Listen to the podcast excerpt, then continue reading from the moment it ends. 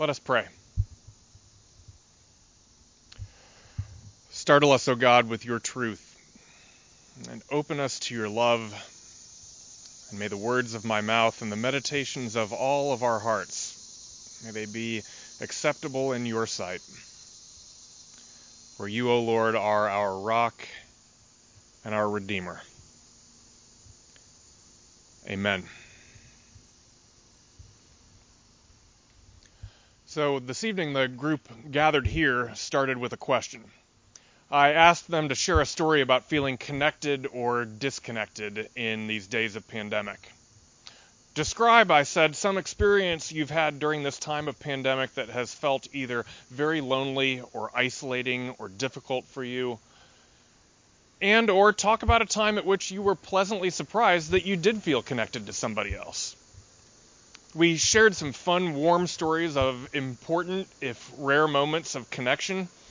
We also shared some of the loneliness and grief that has been difficult in this season, and of course, those difficult stories are also important to share. Here's what I shared I shared that preaching to my iPhone has been a very lonely experience for me. I don't look forward to the experience of preaching in a room by myself I find it harder to get excited about writing sermons these days, knowing that I'll be preaching them by myself. I've also found it to be lonely to be away from our church community, where sermons often lead to conversations with all of you about what's going on in your life. I will admit that my own yearning for connection is part of what led to these small group gatherings that we're starting this week. I'm really excited to be here in Liz and Pat's backyard today. I will uh, admit that that's a part of what we're doing. And what we're doing today is different. It's different from going to Knox and preaching to hundreds of people in our church building, but it is a lot better than preaching to my phone. And the way things used to be pre COVID, I never had time for an extended conversation with half a dozen people right after the sermon. And so in addition to this being different in some ways that are hard, it is also a great opportunity. So that's what I shared. And it, at this point, if you're watching with a group of people at home, I'd invite you to pause the video and to have a conversation about that subject. What has been a point of connection or disconnection for you? I shared that story about me and I asked this group to tell their own stories. And I did that for a reason. This strange time that we're living in is what the Bible refers to as wilderness time. The Bible also calls it exile. Feeling lonely or disconnected or removed from your normal life is a kind of exile today and throughout the fall, we're going to be talking about how we navigate wilderness times as people of faith. Today, we're starting a fall series of sermons that will be drawn from two sources in the Bible. The first source is the book of Jeremiah. Back on August 16th and August 23rd, I started talking about some wisdom from Jeremiah for times of exile and wilderness. Jeremiah spoke to the people of Israel when they were living through their own time of exile. They were sent away from their home in Jerusalem to live in exile in the conqueror city of Babylon. Jeremiah shared with them an instruction from God. He told them to seek the welfare of the city to which I have sent you, for in its welfare you will find your welfare. Seek the welfare of the city to which I have sent you, for in its welfare you will find your welfare. In other words, in times like the ones we are living in, you've got to play the hand you've been dealt, or as some like to say it, dance with the one who brung you. We've got to do this. Because pining away for the coronavirus to just be over already is only going to make you more miserable and pretending that the coronavirus doesn't matter will not keep you safe. So we've got to do the best we can with the situation that we've got. We've got to seek the welfare of this city to which we've been sent. That's the message, the theme from Jeremiah that we'll be exploring this fall. There will also be New Testament lessons that are the focus of each week in this series, words from the Gospel according to Matthew. We will start today with Jesus' words in chapter 5, words known as the Beatitudes. Today I'm going to begin by doing some teaching on the Beatitudes. And this should be some good t- context for all of the stories, all the texts that we're going to be studying this fall. The Beatitudes are the introduction of what is called the Sermon on the Mount. It is Jesus' greatest collection of teachings found in Matthew chapters 5 through 7. Matthew sets up the Sermon on the Mount this way. He says, When Jesus saw the crowds, he went up to the mountain, and after he sat down, his disciples came to him. And then he began to speak, and he taught them, saying, Blessed are the poor in spirit, for theirs is the kingdom of heaven. Blessed are the poor in spirit, for theirs is the kingdom of heaven. Now, this is the first of eight beatitudes, eight blessings that Jesus gives to the people who are gathered around him. Blessed are those who mourn, he says. Blessed are the meek. Blessed are those who hunger and thirst for righteousness. It's very important that these words are understood as blessings given by Jesus and not as instructions saying what we should do. The Greek grammar makes it clear. Jesus does not start his sermon by saying, Go out and find something to mourn and be unhappy about. Go out and be hungry. Go be thirsty. Go be poor in spirit. And if you seek out suffering in these ways, you will then be blessed. No. What Jesus says is,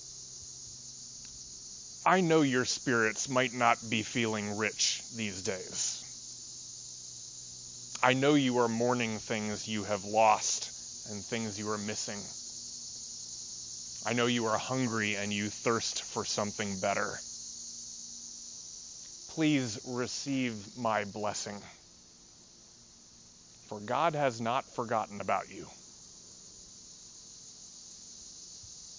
This is how Jesus welcomes his listeners to him as he begins his greatest sermon. Jesus knew that people he was preaching to in those days were living in a time of wilderness. The Roman Empire had occupied their city. Their Jewish leaders had become a puppet government that served the Romans. They extracted food and money from regular people in order to give it to the occupying armies. Can you imagine having trouble feeding your family because they were paying the soldiers by squeezing you for every penny? Can you imagine having a foreign power occupy your homeland and make all the rules? How long would this go on? They must have asked. How can you carry on a normal life in times such as this? Jesus knows these are hard times for these people. The opening words of his sermon are meant to show that he understands.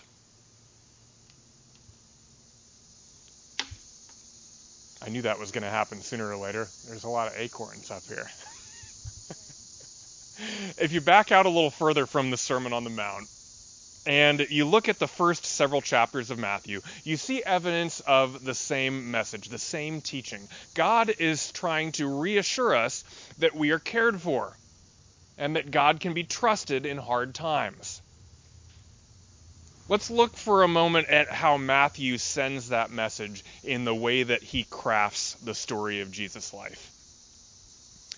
So the book of Matthew begins with the birth of Jesus, of course, and that story is followed right away by the awful story of King Herod seeking to eliminate this new rival king by slaughtering all of the infants in his land. Mary and Joseph are warned in a dream about this, and they escape with the child Jesus to Egypt. Later on, Jesus returns to Israel, and before beginning his ministry, he is baptized in water, and he will go into the wilderness for 40 days of temptation. The wilderness times will build up his spiritual stamina for what lies ahead in his ministry. Only after that time in the wilderness does Jesus begin his ministry, which he does by going up to the mountain for the great Sermon on the Mount. Now, Matthew has a good reason for including each of these details as he tells the story of Jesus' life. Matthew, you see, is the most Jewish of the four gospel writers Matthew, Mark, Luke, and John. He is always referring back to the Old Testament to reinforce the idea that this man, Jesus, is consistent with the God of the Jewish people. So, this story about Jesus that begins with the slaughter of innocent children, baptism in water, a time in the wilderness, wilderness, the emergence of a new leader, and a journey up to the mountaintop, we've heard this story before.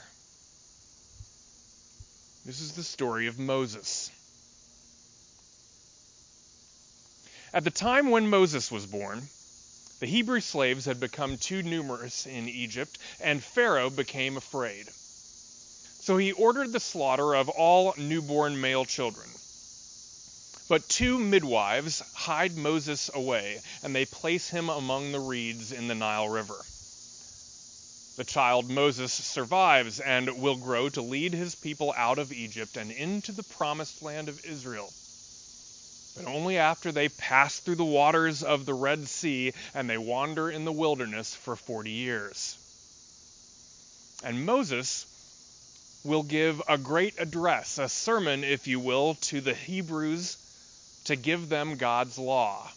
He will begin it with the Ten Commandments that he receives how and where? Because he goes up to the mountaintop. Slaughter of inf- infants, passing through water, wandering in the wilderness, the emergence of a new leader who goes up to the mountaintop. The way that Matthew tells the story of Jesus is not an accident. Moses and Jesus are both going to be great teachers of the people. They are going to show the people how to live together in their time of wilderness. And the instructions they give will not always be easy to follow. So, why should people listen? They should listen because of all that God has done for them already. This is the God who freed them from slavery and delivered the people to the promised land. This story has been a part of the fabric of their ancestors' lives for countless generations. And that's why one afternoon, having heard amazing things about this young Rabbi Jesus who is traveling through the land called Galilee, crowds of people gather on a mountainside to hear what he has to say. They are living in a wilderness of oppression. They are overcome by the power of the Roman Empire that holds sway over every aspect of their lives. And they seek a Savior who understands what it is like for them. And Jesus steps onto the mountaintop and he says to them, Blessed are you who are poor in spirit, for yours is the kingdom of heaven.